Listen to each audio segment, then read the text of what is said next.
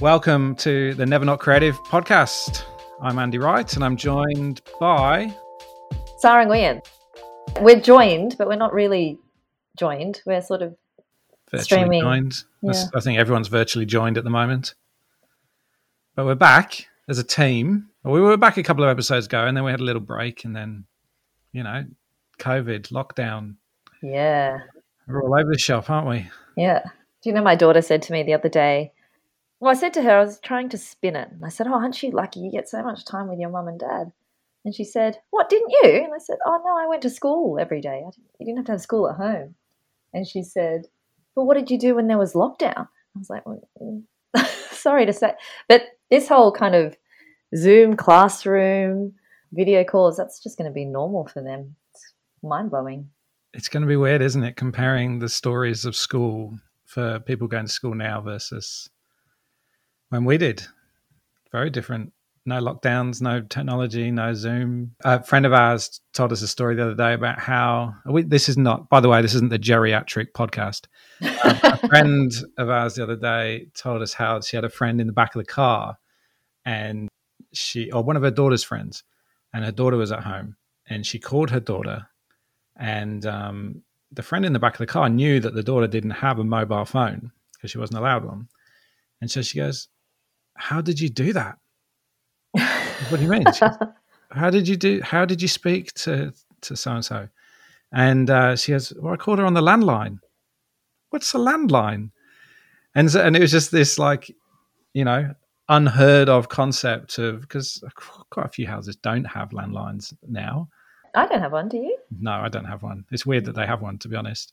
Uh, but well, it's maybe because the daughter doesn't have a mobile phone. yes, Yeah. and so it's easy to contact home. But um, yeah, there's just so many things that you kind of, you know, we've been through and we take for granted, and it's not like that for people nowadays. No, it's well, it probably is for some, and that's yeah, where the remote schooling divide comes in, huh? Mm. I've got my daughter FaceTiming me from the other room when she's got a question, or iMessaging me. Remote at home. Yes, there's a lot of yeah. I bet there's a lot of internal phone calls. I do get a lot of. My son sends um, Google broadcast messages for dinner, and it comes up, but it wakes you know alerts the entire house that dinner. I hope he's cooking it too. That would be a nice development, wouldn't He's it? not, but to be fair, he is quite helpful. So he's pretty good at helping pack away, for example. Hmm. Mm. So we're here for another episode of the podcast, and we're sort of continuing with the past episodes that are all inspired by and taking content from our platform, Never Not International Women's Day. And I mean, you can't say you've got a favorite, can you? But this talk that we're basically leading into from Tanara Schneider, who is Director of People and Culture at Accenture over in America, is so considered and quite like inspiring, but also just like so confronting. And I think I might have mentioned before, like I edited these videos often, you know, in this room late at night. And so it's dark outside, and I had Tanara just like eyes boring into me, telling me that, you know, if you're a white male, your fear of her isn't her problem, it's your problem. And it's a pretty, you know, it's a very, very good thought to actually start thinking about when we try and consider like how we're supposed to get past this. And, you know, so often we make it women's problem that they're supposed to deal with and that they organize the events for. They do all the talking to, but unfortunately, it's kind of in a bubble, isn't it? Like it's women talking to women. It's not actually hitting the heart of the problem, which is, I guess, people like me.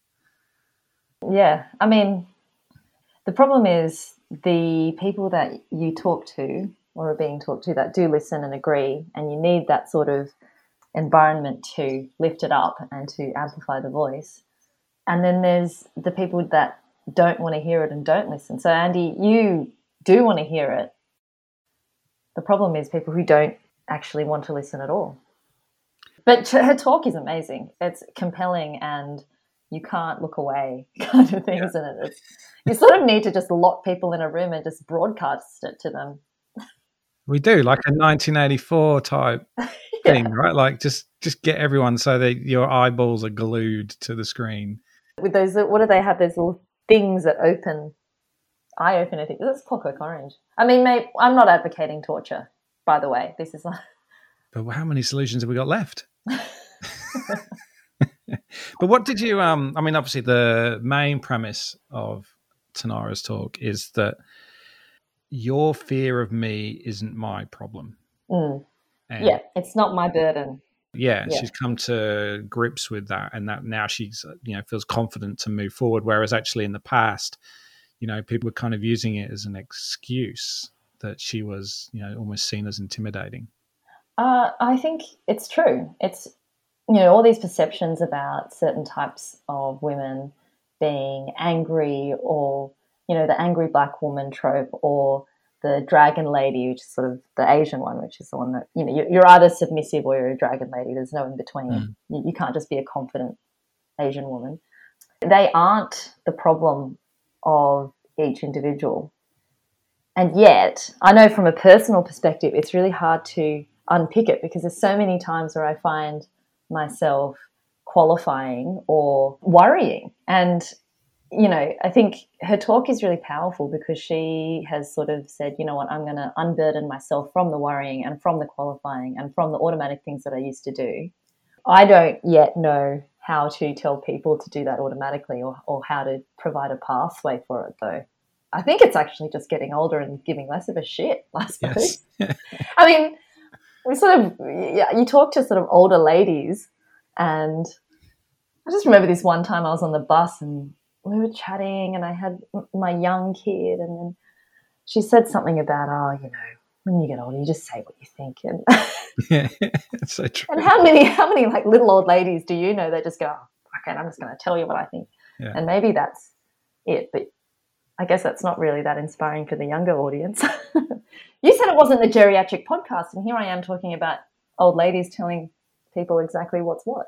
Yes. But then, but maybe actually, it's all that. Is that it? What we need to do is just all behave a lot more like older people, you know, who have like realized that you know the world won't end if you say something yeah. to someone. I mean, I you know, I don't know, like the. I really did like what she said about.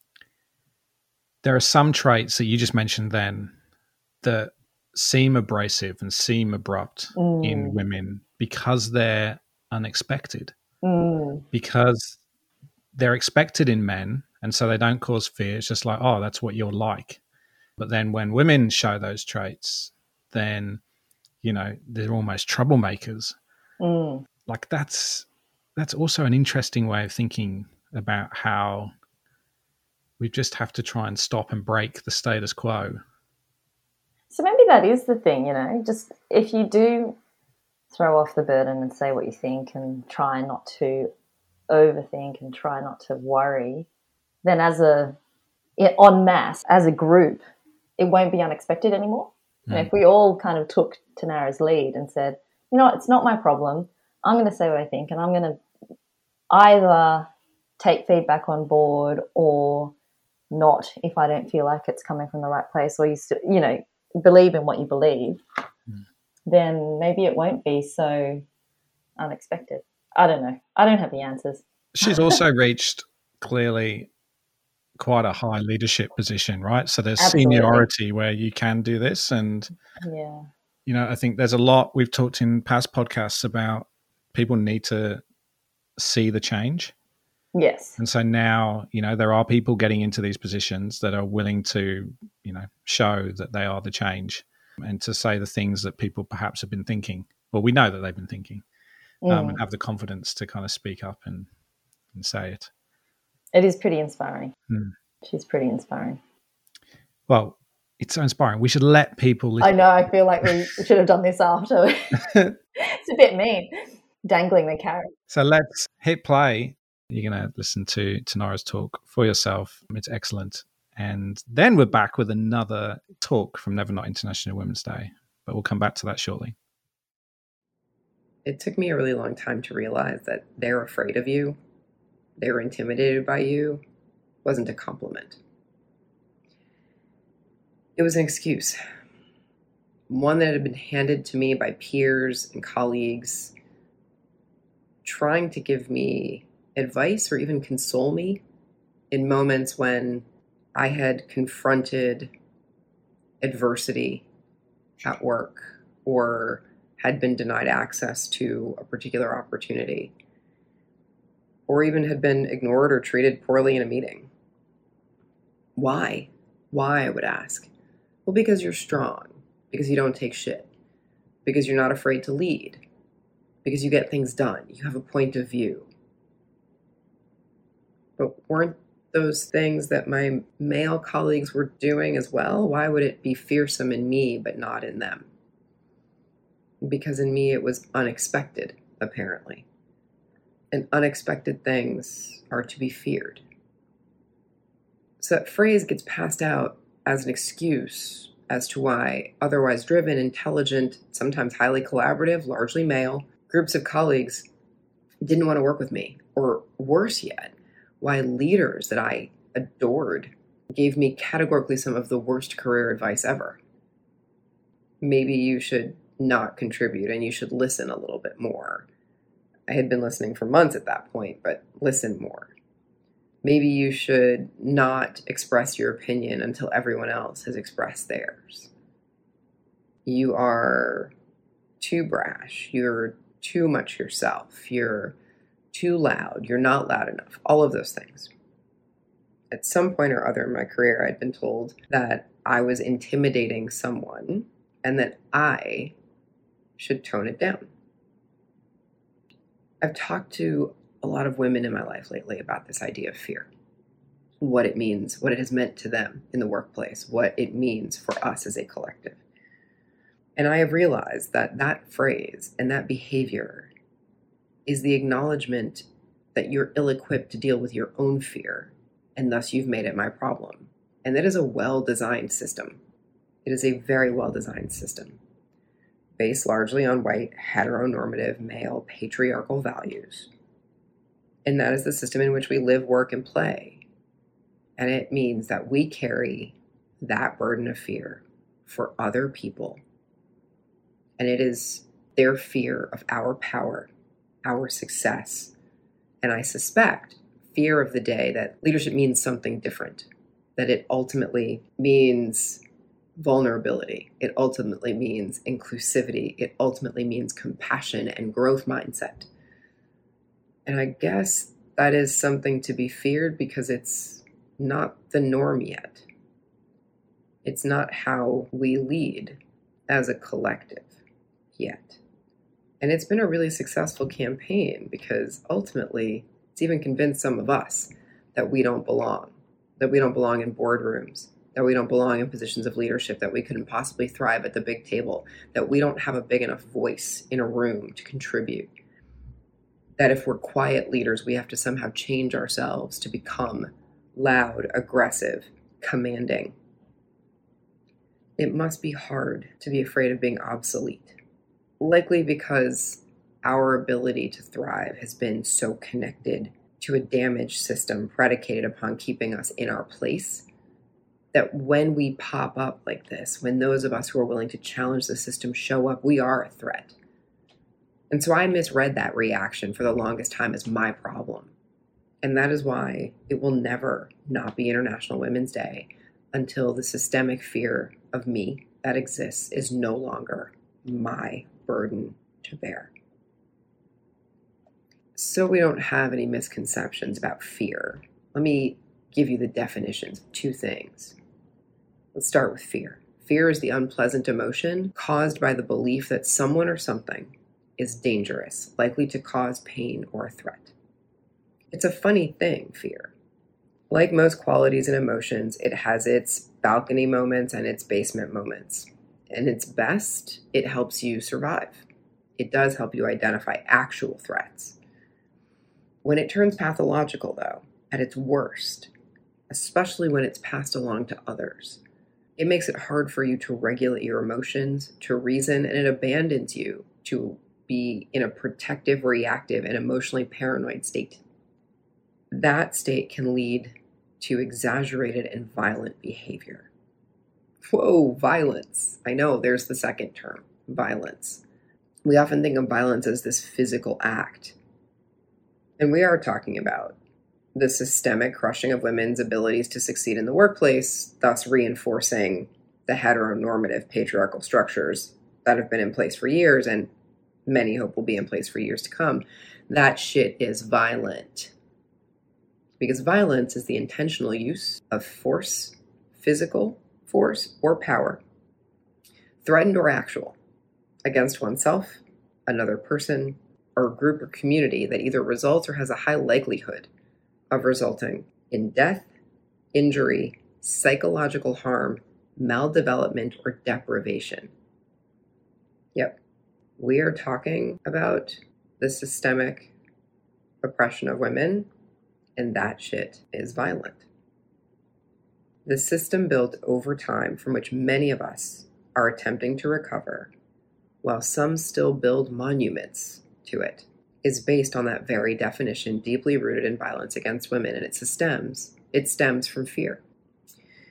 I don't know why the choice is to fear us. I think maybe it's just a fear of change, the changing norms that say that the way we've been doing things are not the way we should continue to do things. We can only really get past it though if we can recognize what that violence looks like when it shows up. So let me give you some examples so that you don't go back saying, oh, well, I don't do that. It's not me. I don't have that fear. I am not perpetuating this violence. Underpaying women is one classic example of deprivation and maldevelopment. It ensures that we are dependent upon others upon a system that does not fully recognize and compensate us for the value that we bring. It keeps us tied to many traditional systems, those of marriage, family, employment, in ways that men are not tied.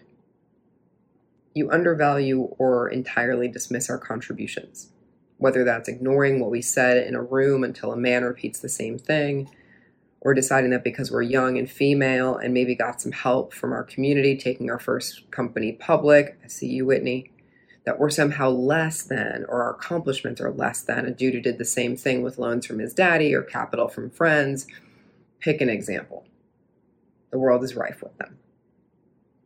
That diminishment says that our accomplishments are less than, that we somehow don't deserve to be recognized for all of the hard work that goes into the same accomplishment that men achieve. You diminish us because our style doesn't match yours. Let me not be cloaked about this. This is the executive presence conversation. Executive presence is a bullshit term for being loud and commanding and having all the right answers, being the rightest person in the room. I didn't say the whitest person in the room, but sometimes that's true too not polished enough, not corporate enough, too relaxed, too friendly, too colloquial. Ultimately, it means show up authoritatively, try to give less of a shit about people, command respect even though you didn't earn it. That's not executive presence, that's command and control. And the biggest part of it, the biggest piece of the puzzle that has clicked for me recently is that you really do want us to be everything and nothing at the same time. Not too loud, Make your voice heard though. Not too hard. Don't be too hard, but don't be too sentimental either. Be smart, but not smarter than anybody else. Sure, take time off to be a mom. We'll give you that time off on us. But we're also going to penalize you and hold back that promotion that you've been working toward because you're going to take some time off. And you couldn't possibly do both of those things at once. But when you do show up, show up for all of us, even though you need to set some boundaries for your life show up for all of us at all times. By being everything and nothing, we ultimately disappear. And that would be easier, I'm sure. But all of these things are harmful. These are violent. These are harmful to women. They inflict harm on us and they inflict harm on an entire society of people because the truth is, and we've said it over and over again, when we do well, everybody else does well it's so well designed, it has us questioning our own worth and our own contributions and one another. Imposter syndrome is some bullshit. Let's just be real. I can't remember the last time I heard a man say, I'll fake it till I make it. It means that we don't even believe that we're ready for something that somebody else may believe we're ready for. We'll talk ourselves out of it before somebody else can talk us into it. Acknowledge what you don't know. There's power in that. And then lean into that. Appreciate those around you who can help you learn and go for it. Gain power from recognizing that you are strong and you have things to learn. And please, can we just stop judging other women? Just because they don't conform to what your version of womanhood looks like, let them do them and you do you. If you have feedback, give it and give it constructively, supportively. If you have judgment, put it in your purse with your hot sauce in the baggies for another day. And hiding who you are because this rotten ass system has told you to, it doesn't get any of us anywhere. Just we as women have to stop adding to the shit sandwich. It's 10 pounds in a five pound bag already. It doesn't need any help from us. We have to undo our contributions to the system. If you can show up and just be you, you've won the day already. The truth is, it really should be International Women's Day and Black History Month and Latin History Month and Asian History Month and a whole bunch of other things until the systemic fear of people like me is no longer my burden to bear. But I've named this thing now. I've named it for all of us. This inexplicable pile of garbage that was tied to my ankle, that's somebody else's fear, not mine. I acknowledge my fears and I let them fly. And I turn my sail toward them and I use them to propel me forward. They are my constant companion.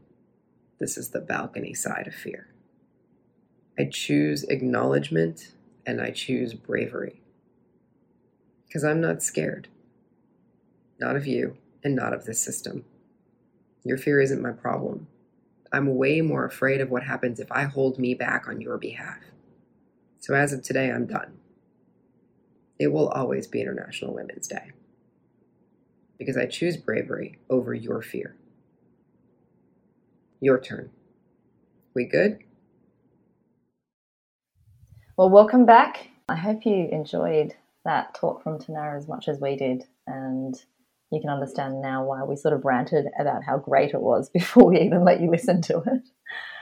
But we have another talk with you now from Andy Polaine. He's a service design consultant, he's a coach, he's a trainer, author, keynote speaker. He's been around for a really long time. And his talk is sort of from the other angle. I mean, he acknowledges right at the beginning that he is, you know, a white man with a particular level of experience and power, I suppose. And he talks a lot about finding things to stop doing mm. rather than initiatives to start that lay burden on people more and more because we know that giving people more work is not really the answer. And what did you think of his talk, Andy? What was your. Yeah, I really like that point because it's so true. Because also, like a lot of things that where you try and address challenges, people come up with, you know, tick boxes and checklists of things to do. And it's always something new, it's always something on top of what you're currently doing. And it's usually what you're currently doing, which is the problem, right? Like we have this in mental health, you know, new initiatives to improve mental health. Whereas actually, what we need to do is address the things that we're currently doing that lead to these problems. And I think that's what, you know, nails exactly what he's doing. He's saying, you can't build a solution on top of a structural problem. And what we have is a structural, systemic problem when it comes to the lack of opportunities for women to get into leadership positions or, you know, to be able to earn more or to always have to, you know, poor parental leave policies, you know, and so oh. therefore being stuck in your career. Stuff that we've, you know, we've talked about quite a bit in the past, but I don't think anyone sort of put it so well as to say, hey, who's addressing the system and the structure of the problem rather than coming up with new ideas and platforms and initiatives? Mm, it's almost sort of easier to go, okay, well, this is a solution without looking at all the structural details and everything that underpins it's a much bigger cultural question, isn't it? Mm. I just thought it was interesting as well because in stopping doing things, you still need to start. Maybe it's starting viewing things in a different way. Mm-hmm. Stop hiring the people you know and start looking at wider groups. So stopping is also starting in a way. Yeah. I thought when I was listening to him, like he is advocating stopping, but in a way that kind of is like a redirection rather than, yeah. Yeah. And that's like the stopping is sometimes you need to be able to kind of take a look at everything to be able to see the things that you're doing that might be causing the Mm. problem and that might be causing harm. Because if it's become so ingrained and it's like always been like this then you just don't you won't see it. There's a great um we've had it in already i think in this season. Daniele who talks about the two fish in the water there's a fish walking past Yeah. somehow and goes, "How's the water?" And the fish don't have any idea what the water, what, what is it, because they've always been in it. And it's kind of the same Mm. thing here. It's like you're not going to see the problem if you've always been in it, and if you've always been a part of the problem. Mm. And there's, you know, there's actually in our next episode, there's also some great stuff from Tom Tapper, who's from Nice and Serious, and you know, he talks about how, you know, people, and I think you mentioned it just then, like people hire people they know, people hire their friends. And if you hire people you know and you hire people who are your friends, then you're basically hiring people that look like you.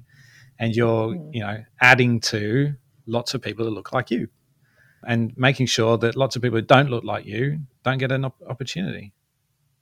Yeah, I think hiring people that you know are good is not actually the problem in a way.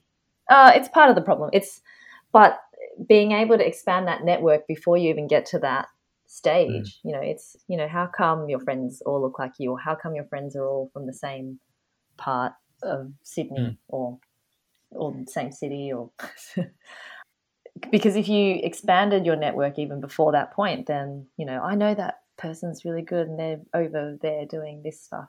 It's not necessarily it's not necessarily that bad, but it's all of it, isn't it? It's all the kind of layers of like Andy says, it's all about the layers of things that are contributing to the to the situation. And I think, you know, it's got to the point where we have to do something different. And so it's, you have to force change. You know, it's everyone has become comfortable. You know, that's how we got to this point.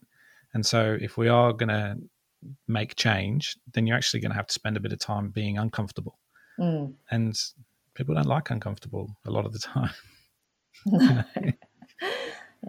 I mean, I say I like uncomfortable, and then when I'm truly uncomfortable, I go, "Oh, that's right. This is, you know, I don't know. It feels like, yeah, I embrace being out of my comfort zone, but that's that means that it's actually a, an oxymoron. You can't actually like it. It's got to No, feel it's got to be uncomfortable, right? Like, yeah, that's the whole point. so true. Yeah. Yeah. The other great thing I think about Andy's talk is that Andy is a white male, and you know he he makes that point. And I've been chatting to lots of people like this recently, uh, just about how you know we are white men. We're not involved in these conversations. Like we're not actively listening. We're not actively tapping in. I hope that you know if there were some blokes listening to this podcast that they're still listening right now like we're about you know just over halfway through and that they didn't you know jump off because they thought this wasn't for them. You know they thought this was an, a never not international women's day podcast. Mm. and it's really easy to just kind of assume that you know that's not your problem. But likely it is. And you know like so many men do say is like oh i've got a daughter or a girlfriend or a wife. Yeah. then make things better for them you know? Like actually you can. And you can start to become part of the solution. And i think you know whether it's every so much stuff i've been talking about this with people of we want to try and make things better for our industry. And you know so many people do lean into it but actually the men don't. Mm. and so you know now's your opportunity. You know now's your chance to actually you know shine a little bit and go because you know you're like that as well. Maybe we'll come up with an award for it but now's the time to just like jump in and go actually yeah you could you could start making a difference tomorrow and by very much as andy said like what could you stop doing Mm. And the, I mean, you're probably in a higher position of power and with more influence, you can make a change much more quickly than other people. Mm. Anyway, without further ado, Andy Polaine.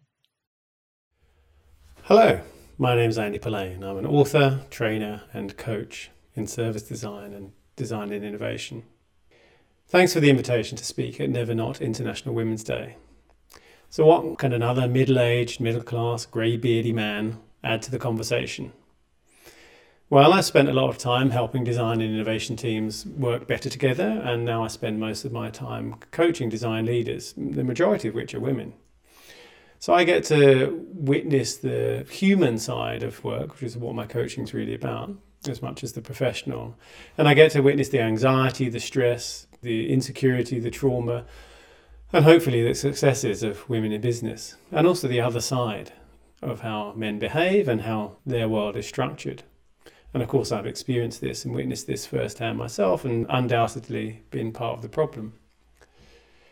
One of the things I'm often asked by corporate clients is, you know, what do we need to do to be more innovative or fast or agile or whatever the fashion of the month is?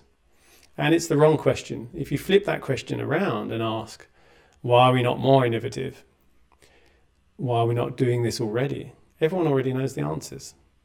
we have silos, we are structured wrong, we have problems with RT, whatever it is. And they're deep structural issues that need tackling, but they're hard. And so while International Women's Day is a great awareness generation event, it's only once a year. I already forgot my New Year's resolutions, it's only February. If the conversation is only about what initiatives can we do, what initiatives can we develop, what extra can we do to create equity in the workplace, you're asking the wrong question. The problem with initiatives is that they're just adding stuff on top of a structural problem without dealing with the structural problem. They can be alluring because we've grown used to this idea of kind of doing equals good in work and in business, hence the ask for how can we be faster and more agile and so forth. But as my podcaster Reba Jahan said to me, if you don't ask how we got to this situation in the first place, you're never really going to tra- tackle the problem the hardest thing in both life and work is to stop doing things.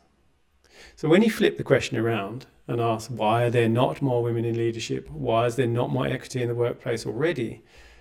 How do we get here over the past 10, 50, 100, 150 years of this organization's history?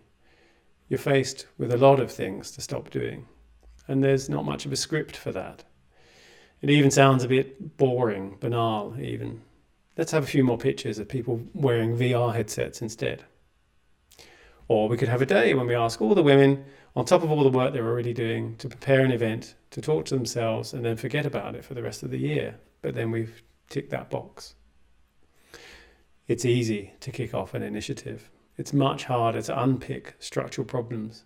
But this is really a case of stripping back the plaster, pulling out the old wiring and plumbing, treating the rot, fixing everything and then putting it back together again. It's not glamorous, it's not sexy, it's hard work, it's quite tedious. It may not get you a promotion, but it is necessary. It's easy to argue that there are fewer women in leadership because they have to make a choice between career and children, as if men have nothing to do with having children. Nobody congratulates a male CEO for juggling his job and kids successfully, or for leaning in because they don't have to it's easy to think that it's too complicated, too hard. And while it behooves organisations to deal with the structural issues of inequity, individual actions count. What I witness in my coaching is often it's the small things that grind people down or lift them up.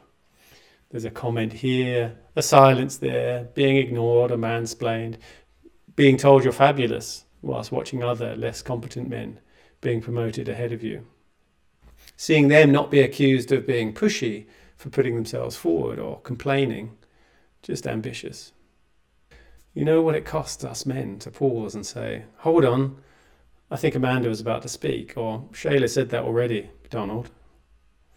Or to check our bias and our privilege in any number of situations where we might like to believe it's a competitive meritocracy and I got here by my hard work, whilst ignoring that it's not really a competitive meritocracy after all but actually it's structurally rigged.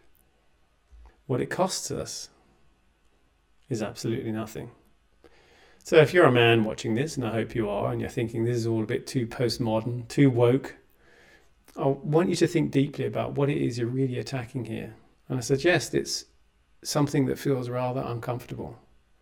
Well, you know, poor you. You'll get over it, I promise. And you know what else you can do? Just stop talking sometimes. Thanks for listening. Well, that's it for this episode of Never Not Creative. You can jump on the website, nevernotcreative.org, find out about everything we're doing. We've got a ton of initiatives, NNC walks, if you're not locked down. I know, just as, as soon as you started NNC walks. We did have our first one in Brisbane. Yep. And Brisbane can still walk. Go walk. And they did last week as well. At time of recording. They're happening. We'll be on in Sydney soon. Melbourne's been put back. But don't worry, we'll be back. No matter, to be honest, wherever you are in the world, jump on the Never Not Creative site, fill out the form. I'll get all the promos set up for you, and you can go and start your own walk. You only need three people, just three for safety, really. And you can go and start your own walk. There's also plenty of other things uh, internships, minimum standards, mentally healthy, lots of things happening. Lots of resources. Lots of resources. Come and get involved. And come join us if you want to chat about Never Not Creative. If you want to chat about this episode, the podcast, whatever, you can join us at bit.ly slash NNC Discord and you can come join our Discord server. So, thanks for joining us, Sarah. Oh, you looked right at the camera when you said that. You, look, Very. you looked like you were getting away. No, no. I was stopping my notebook from falling off my desk. So I was trying to catch it. Did you succeed? Yes, Congratulations. or caught. That's the win for the day. We've got to take these little wins when we can. Monday, the 26th of July. Did not drop notebook. Congrats. Thanks, Andy, for having me. Thanks for joining us, Sarah. It's been good to have you back on the podcast. It's been good to be here in my tiny sunroom talking to you through the computer. As we do most days. But That's true. Thanks for listening, and we'll see you on the next episode. thank you.